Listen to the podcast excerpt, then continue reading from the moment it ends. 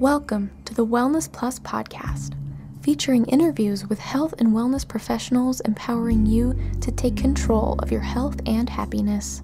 Feel better, look better, and live better today by subscribing right now for new episodes every week. The Wellness Plus podcast is brought to you by WellnessPlus.tv and made possible by the generous donations of Psyche Truth Patreon supporters. Now, here's your host, certified holistic health coach, Karina Rachel. Hello and welcome to the Wellness Plus podcast. I'm your host, Karina Rachel, and I'm joined today by Alex Rybczynski. He's a certified personal trainer, holistic health coach. He's also a CHEK practitioner level four, and he's here today to talk to us about improving athletic performance. Alex, thank you so much for joining me on the program. Yeah, my pleasure. So, you have a very extensive background massage therapy, personal training, and can you tell us a little bit more about the CHEK training that you have and what all is entailed in that? Yeah, it's an extensive process of going through, um, it takes up to seven years to fully complete it if you're actually following the program very uh, diligently. And so, there's a lot of um, they go into a lot of uh, orthopedic assessments and they look at movement and they look at infant development. So, how you start off as a child and how you progress through movement and mm-hmm. where you skip that can actually impede performance later on in your life. Oh, wow. And um, we're looking at also mental, emotional health, spiritual health. So, we're looking at how is your relationships with yourself, with family, what, what, what is in your head, what are, what are your thoughts going through? Are you beating yourself up, causing yourself to have breakdowns in your performance or in anywhere in life?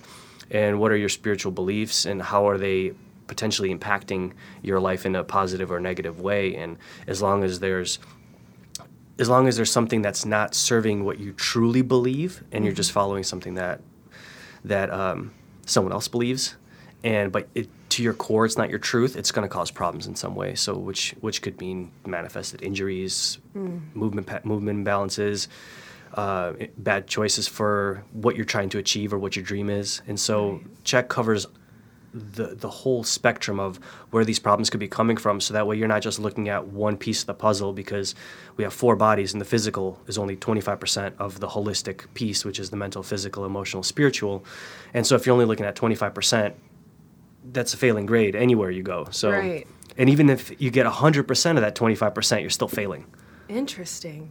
And I think that's so uh, poignant because a lot of times when I am, um, you know, learning about athletic performance and fitness training, you're right, it's mostly focused on just that physical component. Um, but I know for a lot of the people out there, whether they're the people kind of doing our beginners workouts and kind of just at the kind of um, beginning of their fitness journey so to speak all the way to you know professional athletes and people who are really looking to push it up to the next level. Um, it sounds like going outside of just those physical pieces is maybe where the solutions lie. Is mm-hmm. that what you find a lot of the time? Yeah i mean there there could be like uh, for for an analogy i guess what i could say is if if you have a lion that is in this case, a professional athlete, a lion that is massive, is big and strong and fast, but he has a thorn in his foot physically, it's going to impede his performance. You take mm-hmm. out the mm-hmm. thorn, the lion heals, it gets better. But if the lion isn't courageous enough to be the dominance of a lion, even though he has the physical, mental, uh, um, spiritual, well, everything in him is a lion. He looks mm-hmm. like a lion, he's big and strong and fast.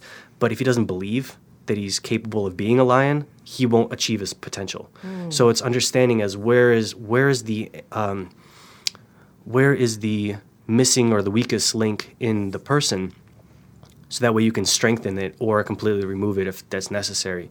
And for a lot of people, it's their diet. For a lot of people, it's their beliefs. For a lot of people, it's and uh, their their mental emotional health. It's their relationships are causing them to find ways to externalize their physical, mm. their mental, emotional angst through physical exercise. Or right. um, so my, my question is always why are you why are you doing what you're doing? And mm-hmm. then because once I realize why or understand why you're doing what you're doing, we can figure out what is impeding that reasoning or what's underlying that that that reason or that that drive to do what you're doing mm-hmm. to the point that you may get injured to the point that you may um, you know lose family members love and respect because you're never around or it just depends on what mm. what's what's missing or what needs to be addressed that's causing this kind of uh, weakness because you know, you have a triathlete that trains a long time, a lot of times, uh, a lot of hours in a day, Right. but their family relationship suffers. So if now they're worrying about the relationship at home suffering,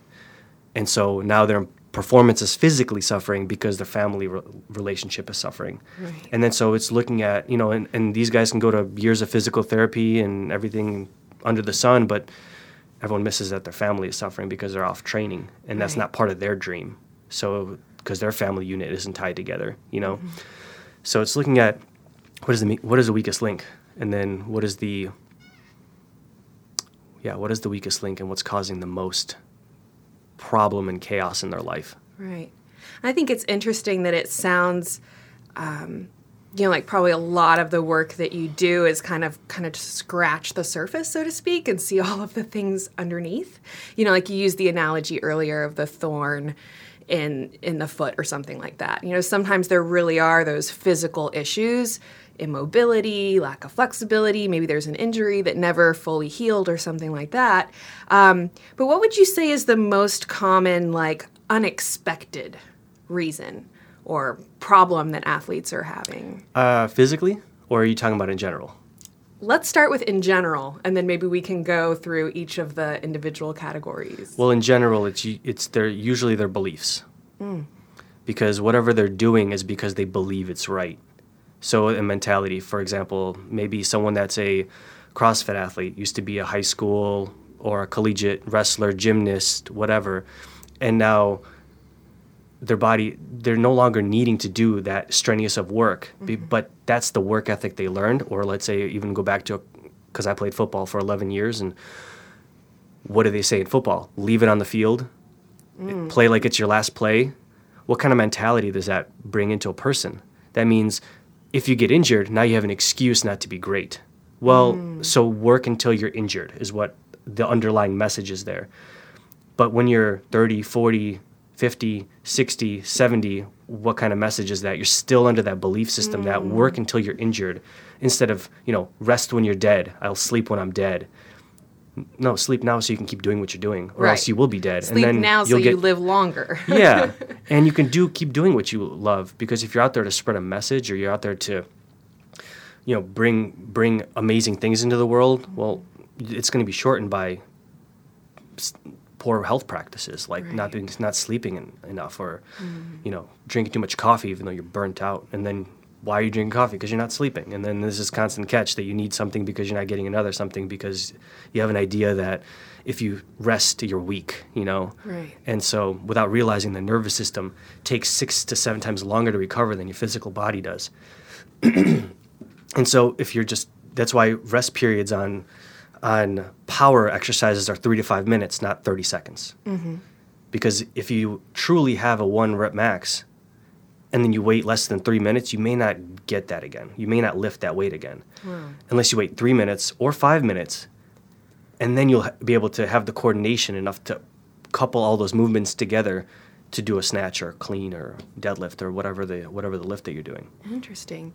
So, you know, to take something that's getting really popular right now, the high intensity interval training, what is your perspective on that? Because a lot of times, you know, I see that there'll be like 30 seconds of exercise, 30 seconds of rest. Is mm-hmm. that an adequate rest period, or it kind of depends on the exercise? it's not really high intensity at that point because high intensity usually implies that you're at a high threshold for motor recruitment which is which means that your body has to take a long time to recover which means you're usually using anaerobic systems which means you're not using oxygen which means it takes you're burning sugar which takes longer to replace that sugar via the krebs cycle.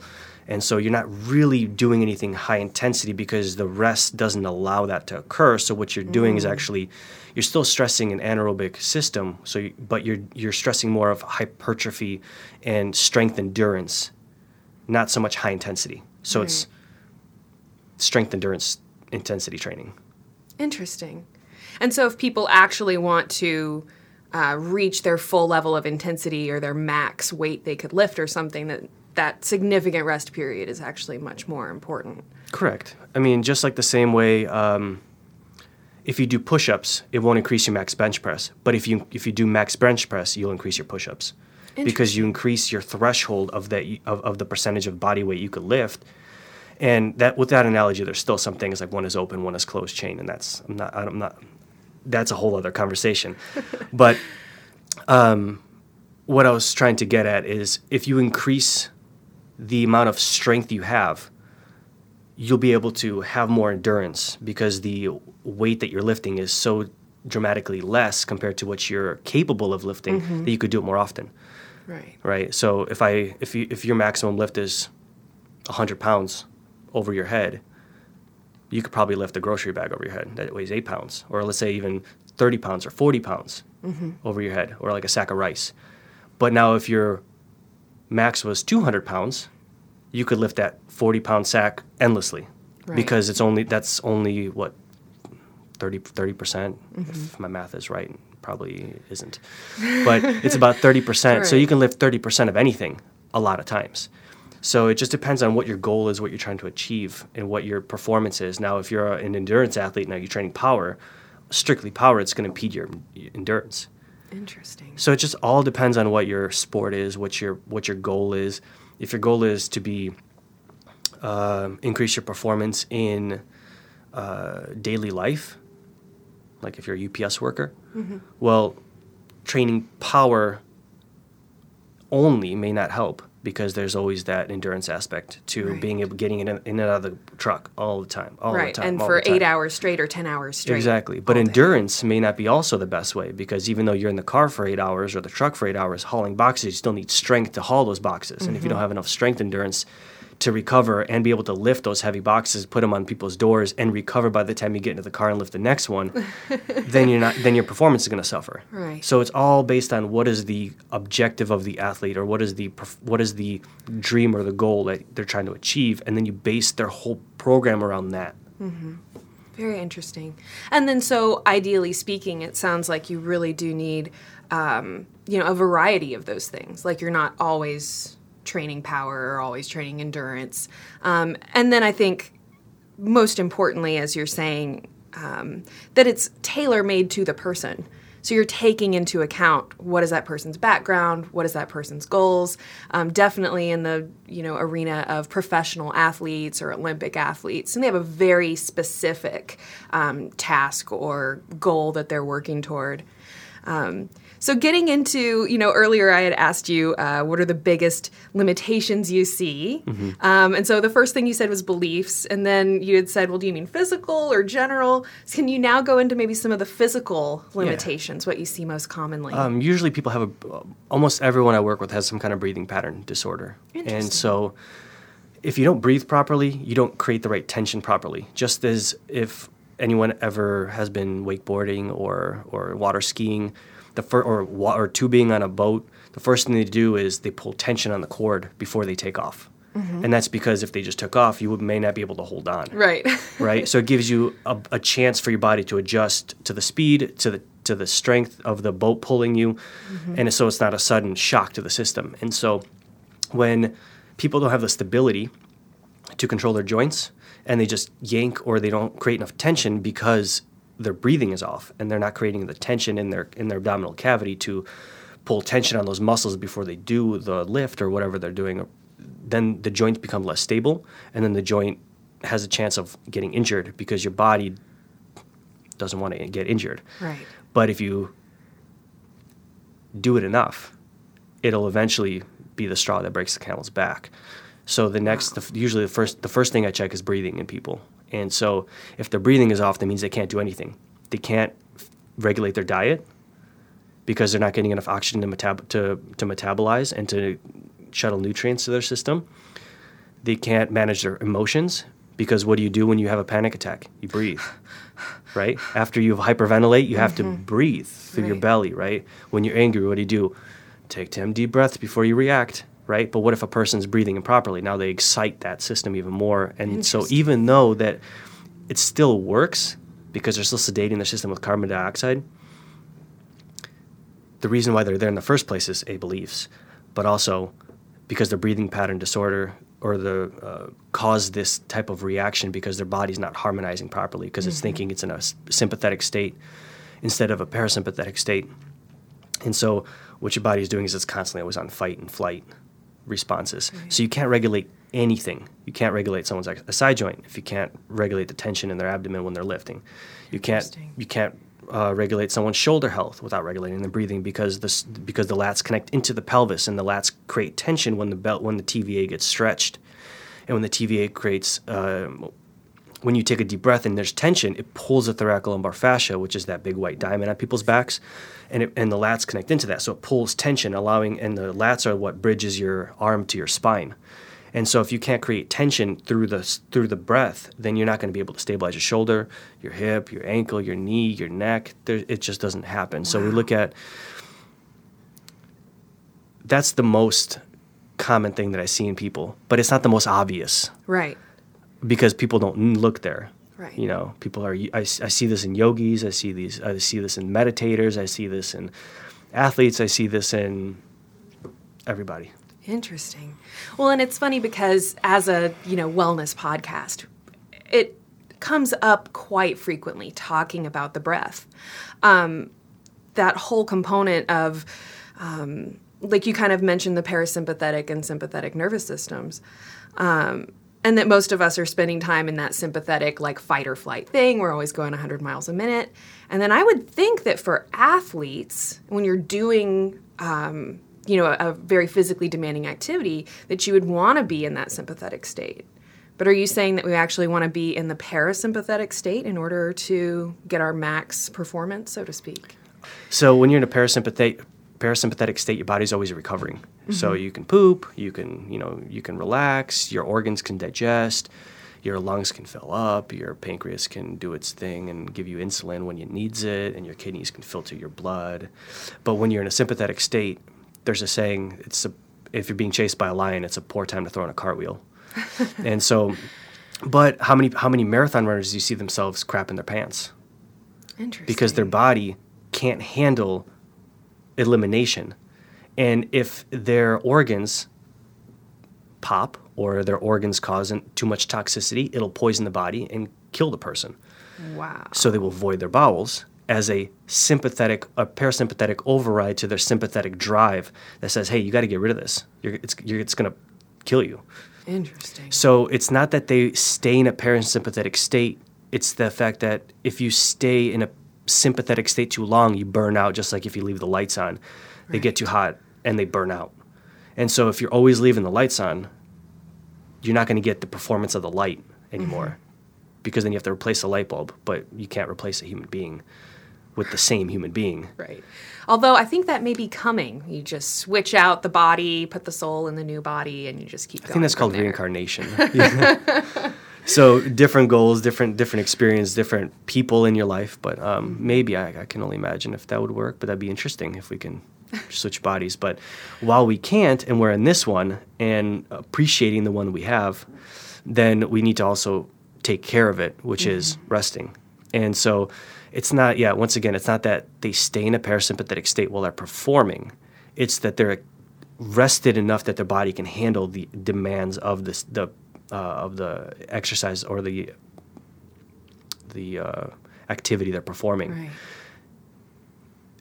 Sometimes, and but in mar- like in cases of martial arts, in cases of uh, being able to switch back and forth, because if you're panicking in a sympathetic state, you're no longer going to be aware of what's going on inside of you, what's going on around you, and if you, unless you get into a flow state, which slows everything down, which isn't very parasympathetic, you're just getting a lot of drugs pumped in your system via your own system, and which allow you, allow you to slow time down and perceive things at a at much faster processing rates.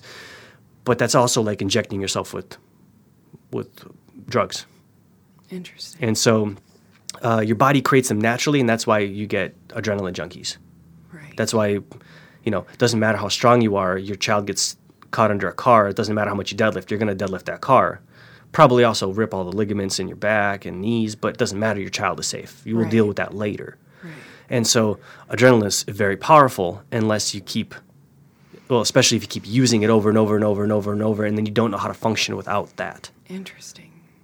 So when we hear the term adrenaline junkies, like there truly is like a physical addiction going on that Oh their yeah, body's there's like a chemical addiction. Yeah, of course. very interesting. And what your body needs that, you know, it's like when you jump out of an airplane, there's that rush of like, Mm-hmm. I feel alive because you don't feel alive most other times, Interesting. unless you're about to risk your own life. And when you live, you feel alive, Right. you know. And so a lot of people will do risky things to feel alive because their dream or lack of a dream isn't, or they don't have a dream. Hmm. So what they're achieving, so they're just reaching at things and saying, "This helps me validate this part of my belief system, hmm. right? Or this helps me externalize this struggle I'm having, and mental, emotionally, and I'll do it physically. But eventually, that runs out because you mm-hmm. have three bodies: you have your mental, you have your emotional, and your physical body. And your mental body feeds on thoughts, your emotional body feeds on emotions, and your and your physical body feeds on food.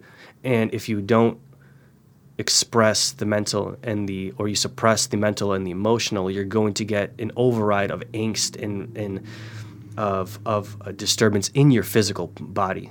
And so the only way to get rid of it is to work it out. Mm. Right and so but you also have to move your emotions. You also have to move your thoughts. But if you're suppressing them long enough and a little backtrack your organs are what process your emotions right? Because when people get anxious they get butterflies in their stomach. Right. and when they break up and they're so sad or they they you know someone that they love broke up with them what happens? They get heartbreak right, so your organs process these emotions. But if they're too busy being toxic or being stressed out by the physical system because the organs dump their excess heat into the physical body.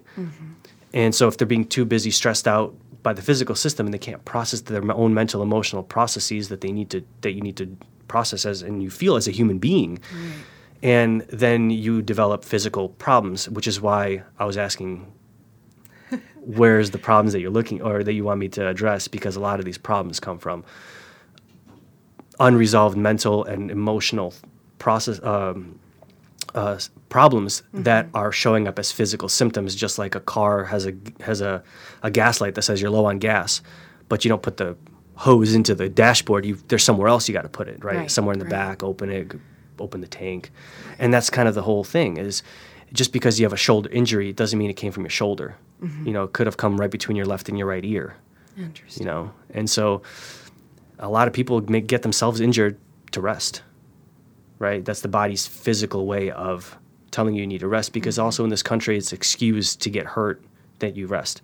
Right. you can't go to your boss and be like hey uh, i worked out too hard. I'm going to take a day off today. Is that cool? You need to go have a doctor's note. You need to get injured. You need to have surgery. You need to have mm. cancer. You need to have some kind of problem that's excusable to rest because of the way that we believe that we you know Right. go go go go don't stop. And that's an interesting commentary on our culture in general. and honestly, that comes up a lot on this podcast as well. You know, that, and, and certainly in the area of athletics, that idea that you go, go, go, and you always push and you always push harder. Um, you know, it comes up a lot that, uh, you know, people will brag about how little sleep they can get by on. Oh, I only need three hours of sleep. I only need five hours of sleep or whatever. While meanwhile, there can be either known or unknown problems kind of manifesting, all coming back to this like almost ego driven desire to keep pushing yourself so far and achieve more and everything. Um, so it sounds like maybe one of the common uh, remedies that you end up providing these athletes is actually that they need to do less exercise, do less training, spend more time in that parasympathetic recovery state. Yeah, because the nervous system remembers everything. I love the saying muscle memory, and I always mm. love more telling people that it's not really muscle memory, it's your nervous system memory, because your nervous system is a programmable machine that relays all the signals from your brain through to every part of you. Mm-hmm. Because if you die, you can still start the, the muscular system by electrocuting it. But you without the brain functioning, you're not really here Right. right? And so your nervous system what programs fine motor control, the way you behave, the way you uh, move in certain movement patterns, and so uh, you react to things. And so the same way a boxer will hit hit a jab so many times because when they're about to get knocked out, they still need to be able to learn how to jab because you're not here. Your nervous Right. system still remembers how to throw the punch and keep you long enough away that they can that you can recover, so you can hopefully beat the guy. We'd like to briefly interrupt this interview to remind you that this podcast was made possible by listeners just like you. Become a supporter at patreon.com slash psychetruth, where you can watch the video version of this episode and all our podcast episodes. Plus, you'll gain access to over 500 videos of exclusive content, including premium courses and behind the scenes peeks. Help us keep this information free by visiting patreon.com slash psychetruth. That's patreon.com slash P-S-Y-C-H-E-T-R-U-T-H. Yeah, it's not so much also that they train less. It's that they need to be match their recovery. Mm. And so if if you're just the same way in NASCAR, if you're if you're driving the car too much and you don't give it for a pit stop, it's just going to break down and you can't finish the race. Right. So it's just it's a matter of fact of you're not going to forget what you're doing. Your nervous system even if you haven't ridden a bike for 15 years, you can get on a bike and it'll be shaky and then within 5 minutes you'll remember how to ride a bike. Maybe not the tricks you were doing before. That's another 10 minutes and then you'll figure that out again mm-hmm. and then your body just your nervous system remembers how to coordinate that and then oh, here we go. We're riding a bike again. And so it's the same thing. If you rest, you're not going to be a worse athlete because you're training specific training to your athletic um, uh, not performance or activity, I guess, Right. is what builds in the reinforcement of how you coordinate the, the body into functioning. The rest allows you to recover so you can keep functioning. Right.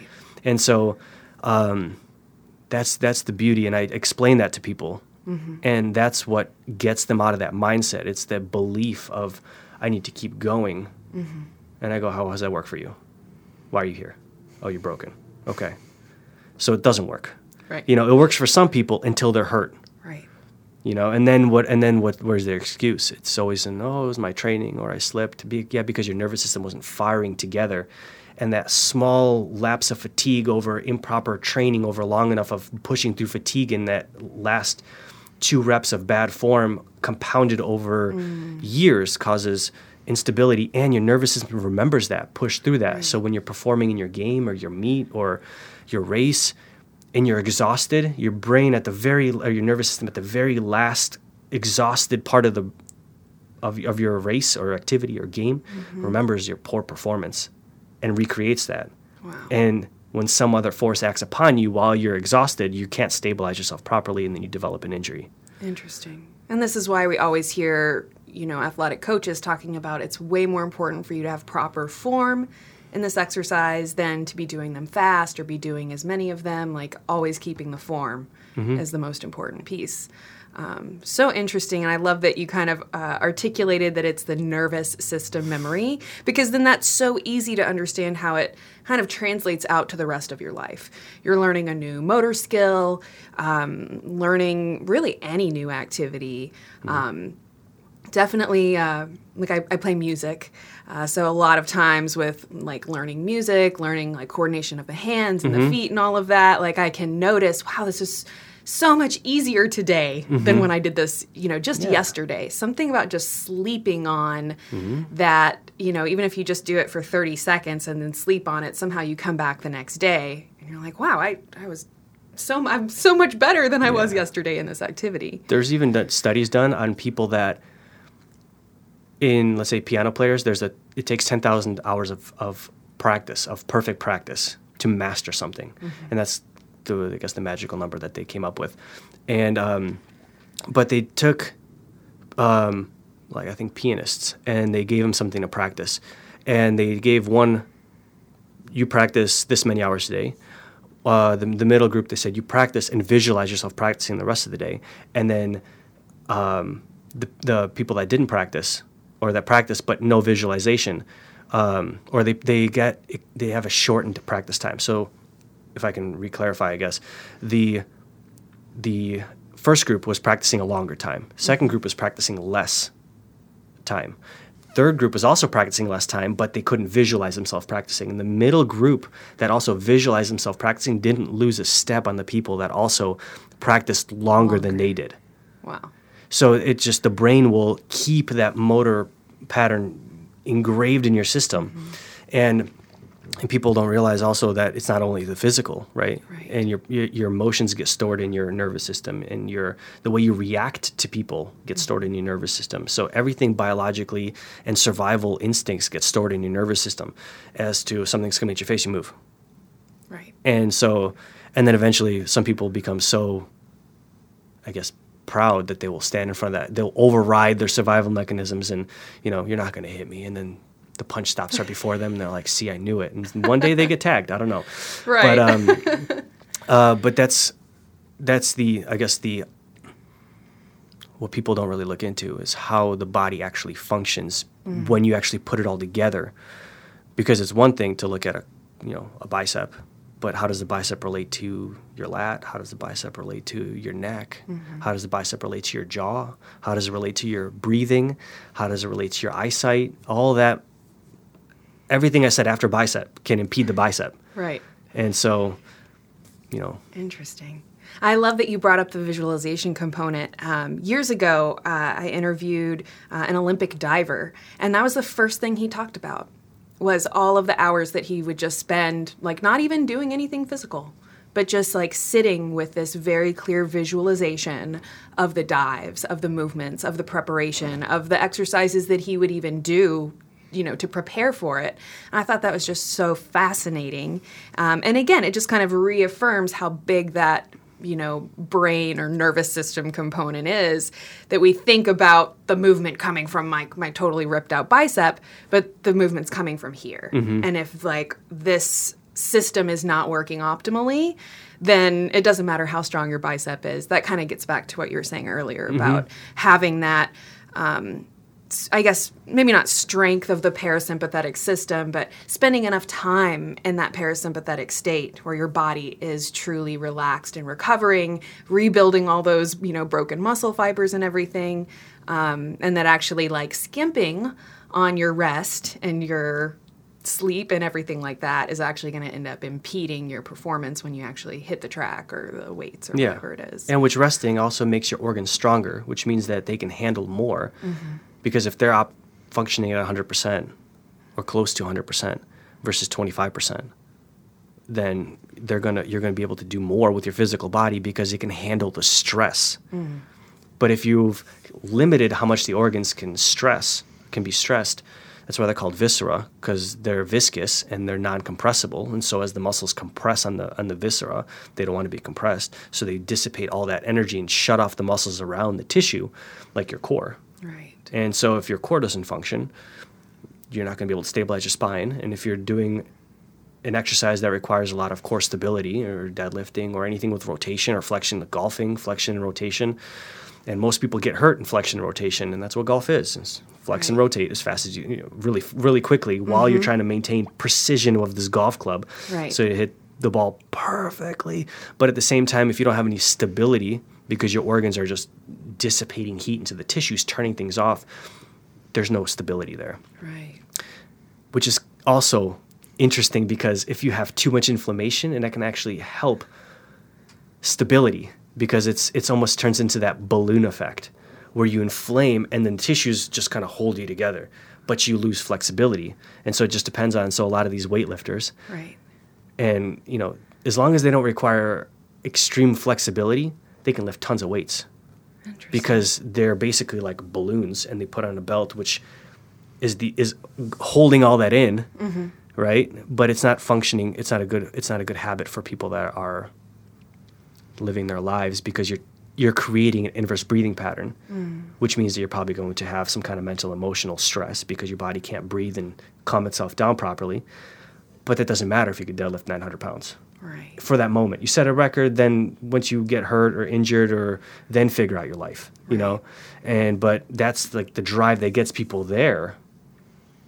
But also, people don't really take the time to take care of themselves while they're getting there, Right. because they think they can't get there without basically injuring themselves. Right. And you know that reminds me of um, we have a physical therapist that we work with, and uh, she just um, recently filmed uh, an entire series, or we started filming an entire series, going through different like mobility, I guess, like ways to check your mobility.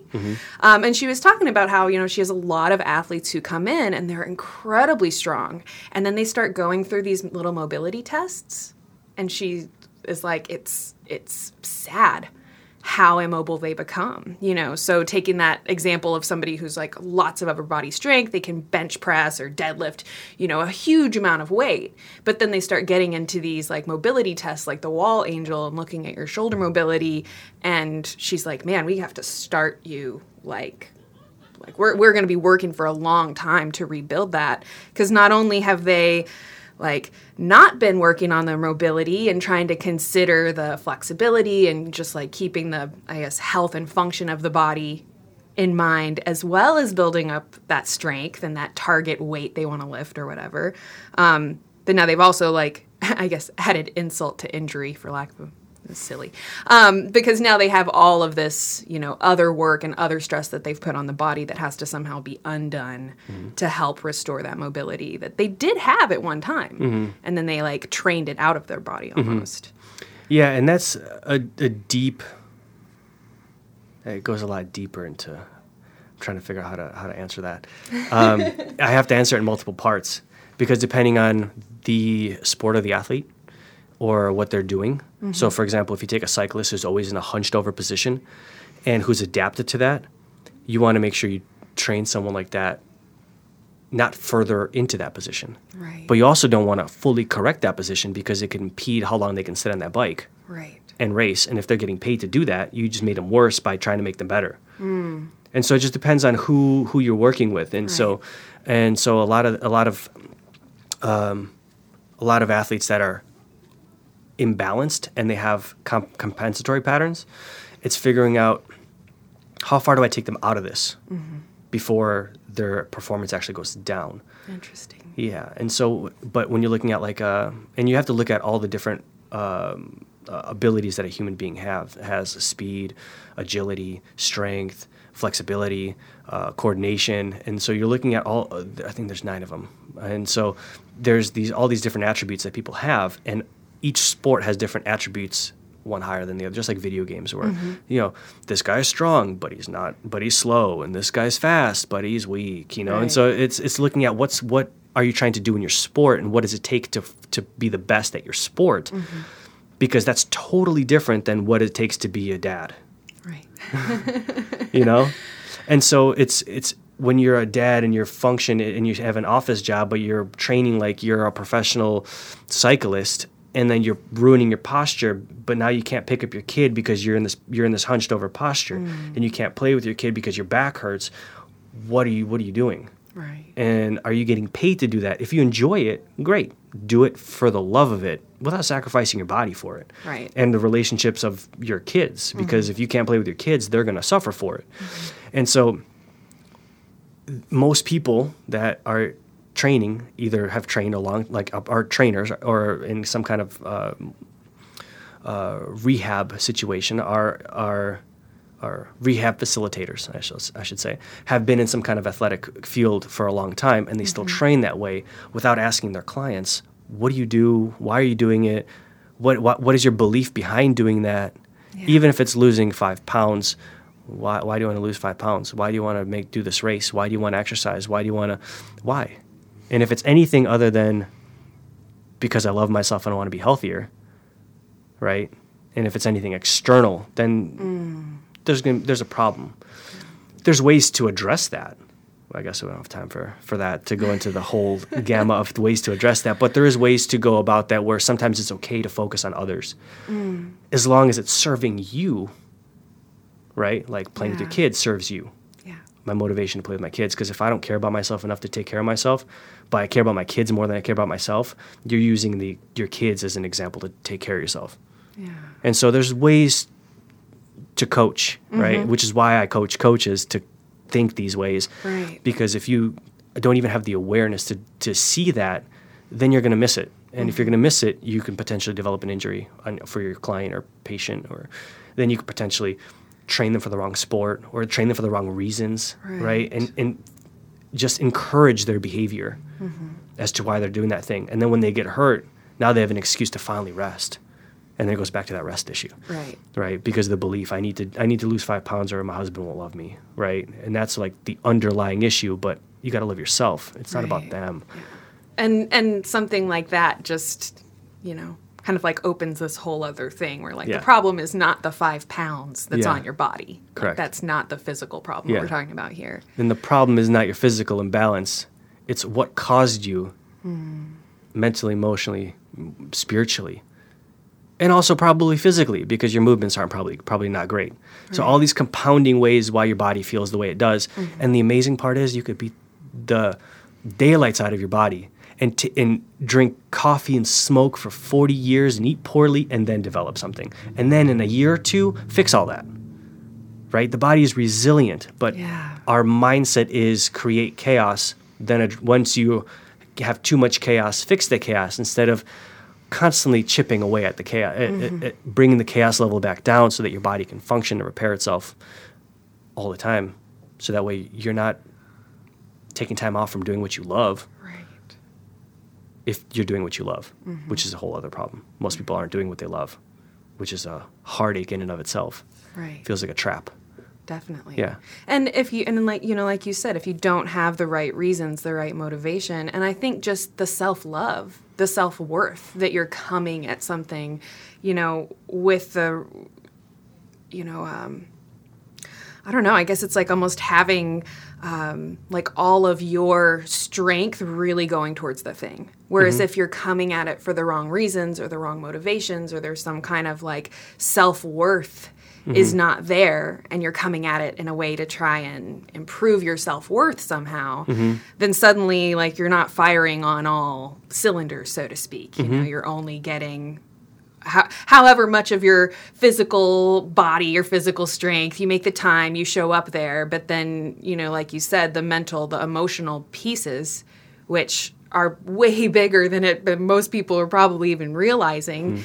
If those pieces are not firing, not coming, not working, then either you're gonna lose the motivation or you're, you know, whatever. It sounds like there's a lot of different ways that Yeah. can kind of manifest through injury, through you don't meet your goals, through, you know, getting, I guess, maybe a little off topic, but definitely um, something that's very real to people, um, you know, like eating disorders, and how, you know, if people aren't you know, doing the fitness, doing the eating right for the right reasons, then that ego keeps pushing them to get thinner, to get stronger, to get this, whatever. And then it's all at, you know, oftentimes at the detriment of what truly is healthy for that person, what's truly going to help them function most optimally.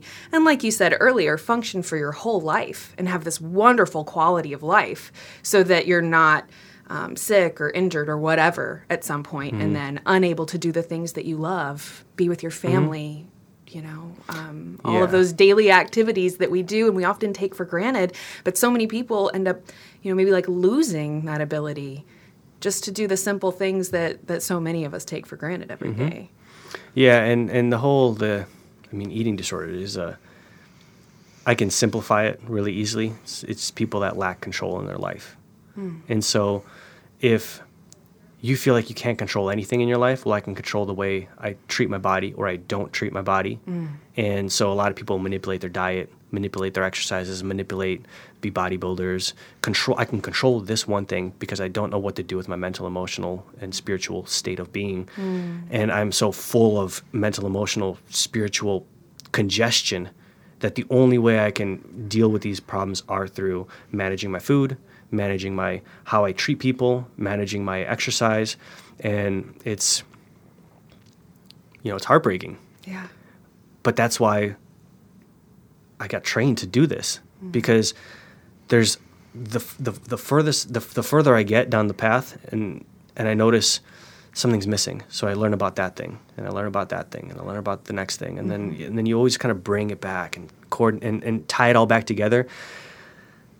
And it you know I used to be able to you know someone goes hey I want to exercise. And I go okay let's go. You know now I'm like I got to know about your health your family life your childhood. You know I, I need to know I need to see you breathe which I see you know the moment they walk in and you know they talk about something stressful and they take a big breath and it's all backwards. And and so um, it goes all back to once again I told you beliefs in the beginning. And so unless you belief and then in this culture we don't know we don't really we're not really taught how to act on our emotions we're just taught to kind of like you know brush it off Seal them up, bottle Yeah. them up, don't share them with anybody. or be completely out there with them to the point where you're actually by minding your own feelings you're actually insulting other people's feelings mm. right there's it's a pendulum it goes both ways you say Right. nothing you say too much versus being able to articulate or have the tools to articulate how you feel and then deliver it in a way that's uh, receivable. Mm-hmm. You know, nonviolent communication is a good book for that. And so it teaches you how to speak in needs, feelings, and wants, and how to actively listen to people's n- underlying needs, so mm-hmm. that way you can you can hear what they're really needing Right. versus what they're saying. Because what mm-hmm. they're saying, what they're needing, are could be two different things, and we're taught consciously or unconsciously how to build these walls up for ourselves because you know if no one's going to respect my needs i'm just going to have to control my scenario my my surroundings. And if i can control my exercise control my diet control the way i schedule my day and i stay busy and i don't have to think about these thoughts then then i'll be okay until you, you get hurt doing what you love or what you're externalizing these these uh, pent up emotions and these pent up thoughts about. So a lot of the times is once you clear that space out, you have more space to do more anything, Right. you know. And so, you know, spring cleaning, there's a good time to you clean your house. Well, it's also good, uh, not a bad time to every day journal, get your feelings out, learn how to process it. If you don't know how, that book is great.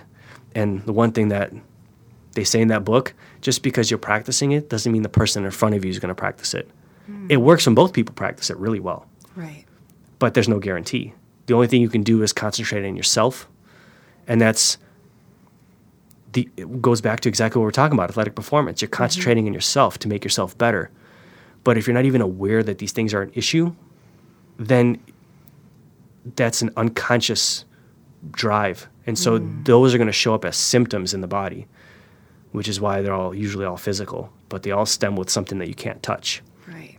which is the mental, the emotional, the spiritual body. You just can't touch them. You can experience them mm-hmm. with s- sensory and a lot non-sensory, right? Some people have, you know, how many people, how many, how many, I'm sure people listening will have thought of someone in the past, then all of a sudden they call, and you're like, wait a second.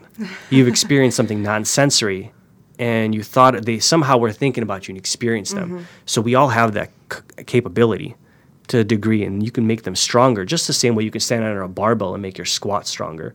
Right. And so, but you know, just this, but most people that are standing under barbells under a squat under a squat rack aren't standing under the emotional barbell or the mental barbell and questioning their thoughts and the way they're treating people and the way they're treating themselves Right. and the way they're reacting to people, right? And that's why you have all this conflict.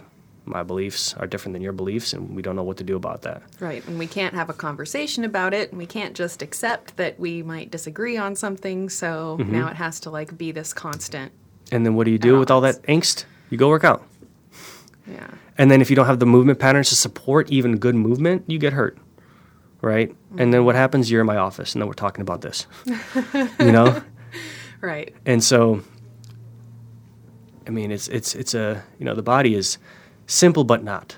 Once you understand how it all functions and inter, in, inter um, in, it all integrates together and how it all supports each other and how it has hierarchies of survival systems, because it doesn't matter how strong your back is. If you're not breathing properly and your jaw isn't functioning, you're you're you're weak. You could be stronger. And a lot of times, like I said, I go I go down the, the check totem pole, and so breathing, jaw function, eyesight, uh, hearing, atlas, which is the, the cervical, then the, uh, your first cer- cervical vertebrae on top, which your skull sits on. And we're looking at then then the organs, then the emotions, then the organs, and then the pelvis, and then at the very bottom is your slave joints, as Paul calls them, or your spine and your leg and your and your bones, because all that is the last thing that gets addressed on the hierarchy of survival. Right.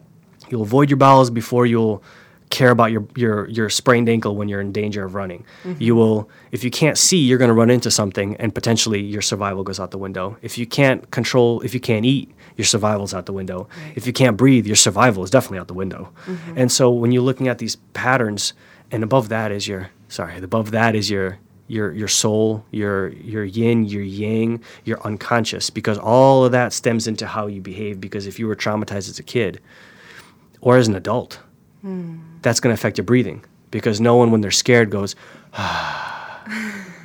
it's usually, and then they freeze and then they stay like that. Mm. And everyone even can do that, pretend they're scared, and you can feel your whole body become rigid. Yeah.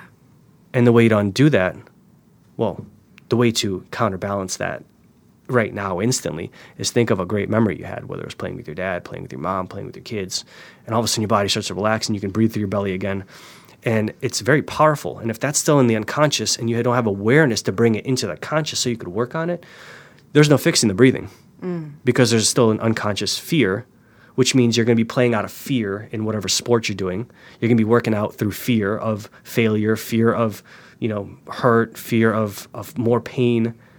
But that fear is causing problems in your kidneys, which are dissipating heat into your into your legs which means you're not you're not breathing properly, which means you're not pumping the water properly through your system, which means you're not cooling your body properly because you're hyperventilating constantly, your, your respiratory rate is up, which means you're you're hot. And so what does that do? That heats up the body, inflames the body, and then the joints have to deal with that. The muscles have to deal with it. Right. So you go get a massage, try to fix all that. But it all stems back to beliefs. But we're treating the physical issue. Mm-hmm.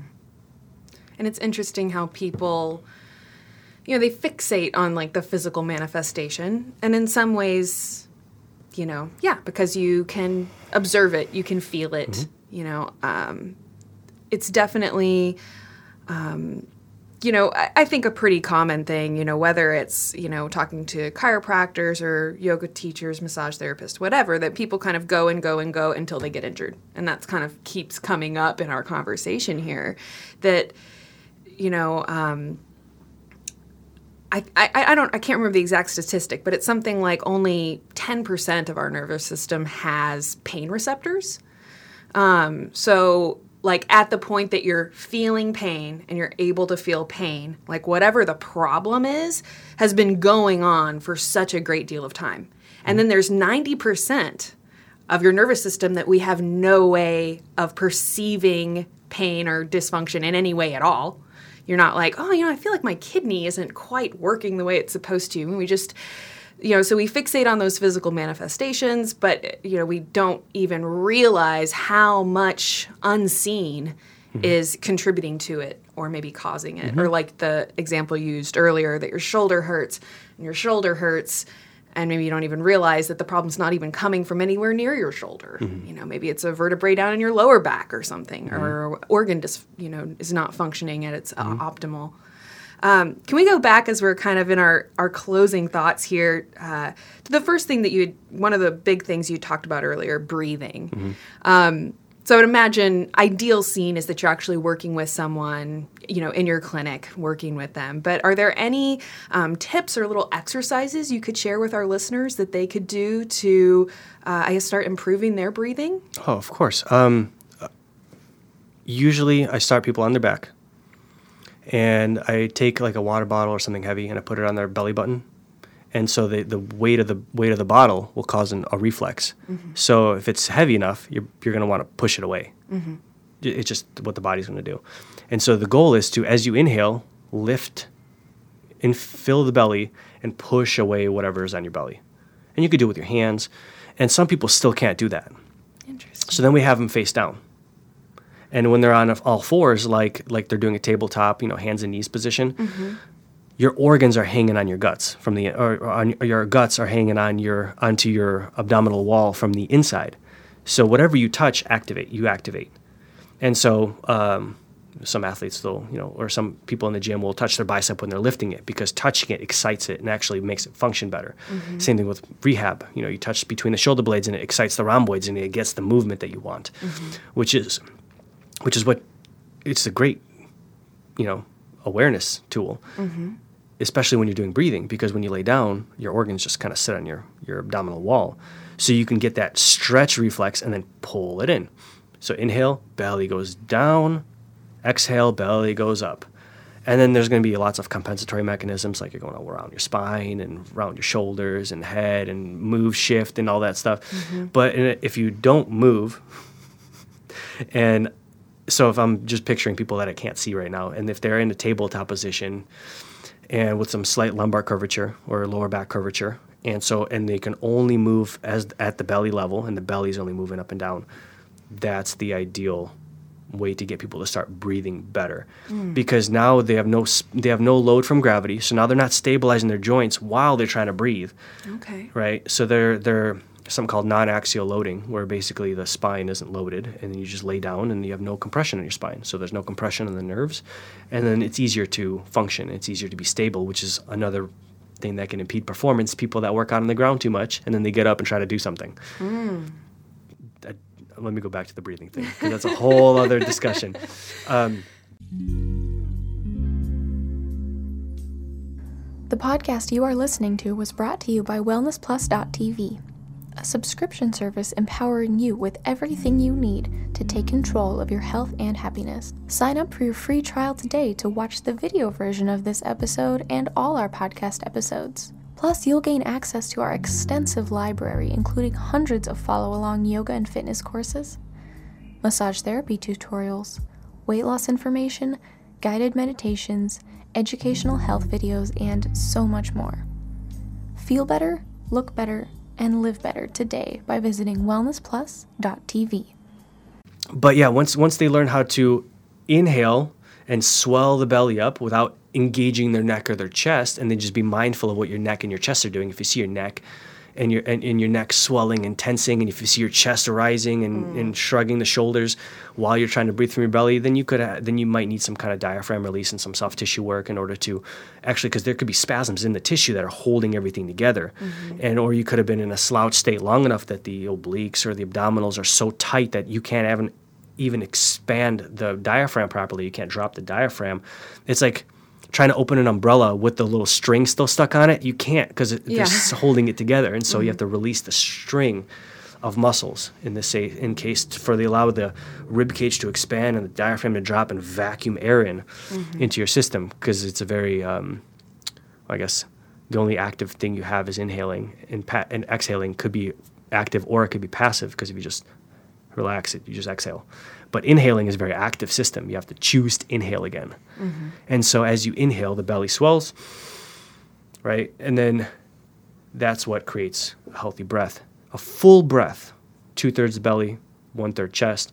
You shouldn't be breathing like that all the time. You're going to give yourself a dysfunction. Just breathe like that all the time. So, but casually, two to two thirds of your breath. And if you're doing two thirds of your your breathing from your belly versus just the one third, that's already sixty six percent versus thirty three percent. So if you're breathing improperly at thirty three percent, once again, that's still a failing grade. And so if you're breathing 66, uh, you know, 66%, which is already a passing grade, but also with that 66%, you're using a massive muscle designed for breathing versus the accessory muscles like your, your scalenes, your sternocleidomastoid and your neck, and or scalenes in your neck also for people that aren't watching. But um, uh, your pecs, your pec minor, your lats, all these things will bring you into internal rotation, further collapsing your rib cage on top of your diaphragm, which means you're not going to be able to take a breath anyway.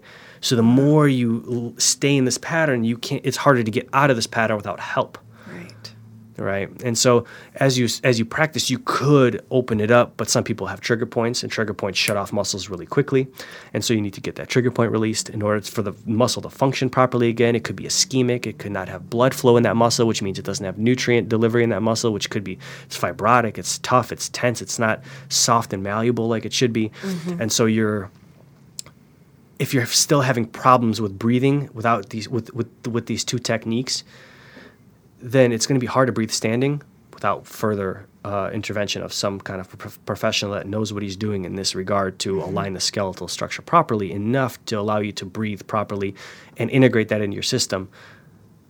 And that still doesn't. We're still not even talking about if we haven't addressed their belief systems. Right. But and then once they once they can lay down on their back, breathe comfortably through their belly, relax their neck. They can even squeeze this the big muscle on the side of their neck, mm-hmm. and, and just feel is it getting tense? Is it turning on? Is it puffing up under their under their fingers? And then the goal is to relax the neck while the belly goes, and then they go they can go into a kneeling position. Then they can stand up. Wow. So, and then once they stand up and start breathing properly, then you start integrating it into your exercises, which change the breathing pattern changes, the breathing sequencing changes, or the timing changes depending on the exercise you're doing, Right. which is a whole other other direction. And then and then you become more um, healthy Right. and more safe and less injury prone. And then your organs are getting the proper um, remember I said earlier the the organs are viscous or they're not compressible. So as you exhale, the or the belly pushes against the organs, and the organs compress and then they rebound, which creates a pump. So now you're circulating your organs by breathing. Nice. So if you don't breathe properly, you're not refreshing your organs every day, Interesting. every minute, every second, or every you know five seconds, or how long it takes you to breathe. Mm-hmm. And so you're further letting your own organs pollute themselves because they need to be pumped.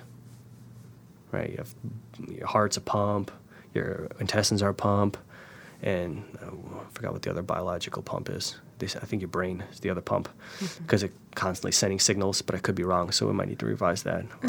um, but uh, but once you coordinate these pumps together, the system works. Just the same way in a car, if the timing is off in the the delivery of the fuel injectors into the car, if something is not functioning properly, then then the, then the timing in the engine's off. That means it's not uh, it's not working at its best. And the same thing is if you just race that car 100% without letting it rest, it's going to break down too. Right. And so all these things intertwine, and that's why I really have enjoyed how the way Paul teaches in the CHEK system, has how to look at all these things in an int- int- integrated unit that allow people to achieve what they need to achieve or they want to achieve Right. or they believe they should or you know follow wh- whatever they need to do to follow their dream. Mm-hmm. Or else what, what, what's the point? Mm-hmm. What's the point of exercising if you don't have a purpose? Right. if it's just to beat up your body then you know eat some bad food and you'll beat your body up. And i'm sure it's still enjoyable with all the other bad quality food out there. It's very tasty but it's not very good for us. And mm-hmm. um, but yeah i don't want to encourage that i guess. Right. right. Um, but that's why we need to address all these things. Mm-hmm. And all these things can impede performance right? The, the weakest link can impede performance. Mm-hmm. And so it's so much outside of exercise. Right. and it's going to be hard to get into the proper movement patterns with organ dysfunction mental emotional stress relationship stress spiritual stress. It's going to be hard to go back down and get back up for a long period of time. It's not sustainable right? I don't know how many athletes i see on tv with you know image of health but they're wrapped up in enduro tape or some kind of braces or some kind of you know they're always in recovery and they're always you know you know uh, this happened uh, I just have to tape it up or wrap it up and you know I have to take this toolbox of supplements to keep me somewhat regular and but they're missing the whole point of you know it's you're supplementing. Mm-hmm. And to supplement means you should add to what you're not getting. So if you're already supplementing that means you understand that you're not getting what you need. Right. which means you have to figure out what you need. Mm-hmm. And I love that. Just, I mean, just taking that holistic approach. You know, um, we have a lot of people that discuss functional medicine on the channel, and so again, it's just about looking at your body and saying, "Hey, if you want this area of the body to function right, guess what? We need your entire body functioning functioning properly." Um, so, same thing. You know, like people get fixated on this physical thing or oh i can't do this and whatever. While meanwhile maybe there's like all of these areas of dysfunction. Maybe they're even aware of them. Oh yeah well i know that you know i've got these like crazy digestive issues or i know that my whatever isn't working right or um, and then you start being like oh all right well we just identified all these areas of dysfunction. Now it seems really obvious why you're having this problem. It's not a mystery anymore. Yeah. Um, and you can start to actually um, you know create the remedy so to speak. Um, and interestingly enough whether it's you know functional medicine helping someone with anxiety sleep problems or you know whatever there's just so many different things that are kind of afflicting us in the modern age. Um, interestingly it all ends up kind of coming back to some of these basic things. And like i said earlier breathing is something that comes up in almost every single one of these interviews. Um, and so I love that it even came up here talking about, you know, athletics, where um, oftentimes the things that I think people get really fixated on, oh, I'm not getting enough protein, or I'm not doing enough this, or I'm not lifting enough, or whatever. Like, actually, maybe it's just that you're not breathing right, you're not eating right, you are not being there for your family, being there for your friends, all those little pieces that, um, you know, people just overlook or don't think that they matter. Yeah. I don't know. Yeah, I'm going to say something kind of weird. It might be might be weird to a lot of people unless they understand kind of where I'm coming from. I've there's so many times where I, when you touch on protein and diet and food, and there's always these always these arguments about macronutrients. There's been times where I've physically eaten borderline nothing and have gained weight and strength and size. And there's times where I've eaten a lot and have gotten weaker and not as strong. And light doesn't have matter to it. Mm-hmm. But light is what creates matter. Right. So we don't always need more protein. We need more breathing. We need more light. We need and any that's why infrared saunas, that's why you have the sun. That's why you mm-hmm. have all these light therapies is because light creates healing effects in the body. Because light is just waves and information and when waves and information give you what you're not getting, your body has a chance to heal itself while it has a lapse of of of stress because it's getting what it's needing. But if you're only supplementing yourself with that, then live under that light bulb, you know. Right. and so, and so a lot of these, a lot of these, yeah, like what you were saying with with people miss the boat, you know, sort of say mm-hmm. when they're focusing on one thing. Mm-hmm. There isn't one thing, you know. Just just the same way, if you develop a codependent relationship with anyone, whether it be a coach or a trainer or a, a chiropractor, you're co- always dependent on them to help you mm. versus learning about yourself, which is why I what I coach people on. Mm-hmm. And that's what CHEK coaches at people on the CHEK system is how to be independent because you know, I don't want to I don't want to be there every day mm-hmm. telling you no, you shouldn't eat that, you know, or don't don't don't exercise too much. I'm gonna I'm gonna we're gonna figure out your dream. We're gonna figure out what your purpose is. We're gonna figure out why you want to do the thing you want to do, and then we're then we're gonna figure out what your movement imbalances are. Then we're gonna go through a full orthopedic assessment that's gonna take me four to six hours to do, and we're gonna measure your eyesight. We're gonna measure where your where your eyes don't track properly. We're gonna measure where your jaw doesn't move properly. We're gonna measure if there's if there's any metal in your teeth, or look if there's any metal in your teeth, and we're gonna measure mm-hmm. if there's any asymmetries in the body, and then we address that Right. because unless we understand why you want to do this.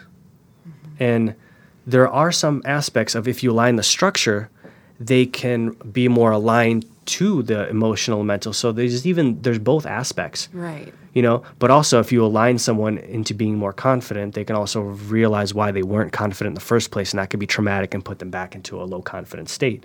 Wow. right? Or they become narcissistic and they enjoy how confident they are because Again, no one's pendulum yeah idea. no one's ever validated that in them right and then now they're getting validation and that feels good Right. from other people which is codependency Mm-hmm. because the moment you don't get that it's going to shut you down and it's going to impede your performance Right. Right. I think about um, there was a, a book called The Four Agreements, and mm-hmm. one of the agreements is that you don't take anything personally. Whether it's someone praising you, trying to lift you up, you don't take it personally. And in the same way, you don't take it personally when somebody's trying to put you down and make you feel bad about yourself or mm-hmm. whatever. And just in general, this practice of not taking things personally, um, kind of trying to stay in the the the mid range of the pendulum, so to mm-hmm. speak, so that your self worth isn't dependent on that praise and that mm-hmm. positive reactions, but then also your self worth isn't degraded by people who are mean or rude or whatever, mm-hmm. because that just exists way too much Yeah. in our culture. Unfortunately, because so many of those people are probably you know suffering from that like really low self-worth themselves mm-hmm. so it's you know just this great you know practice of like your self-worth is defined by you Yeah. and you don't let these external factors you know whether it's the case of celebrities who end up I mean, there's just so many terrible stories of celebrities that, you know, they gain all of the things that we, you know, regular people or whatever think that we want and think would make us happy. But then they get that and they get all the praise in the world and they end up terribly unhappy and with all kinds of, you know, drug problems or whatever. Um, so it just is kind of a testament that whether it's praise or whether it's degradation or whatever, if you can isolate yourself from those things and, like you said, kind of stay in that middle part of the pendulum, um, then that's really the sweet spot because you don't want to become the cocky rock star, but you also don't want to be on the other end of the spectrum where you have such low self worth that you're leaving people mean comments on YouTube or something like Yeah. that. I have two comments on that. I heard I was watching a video on Facebook and just to comment on what you were saying about people that achieve wealth and I, they said something that kind of like struck me and so and, and they said some people are so poor all they have is money. Mm. And the other thing is I think life is about experience. yeah. And so until you've experienced sadness, you can't appreciate happiness. Mm. But once you've achieved happiness, what do you do with it? Do you become arrogant or do you remember how hum- uh, humbling it mm. is to be neglected and to be mistreated? Right.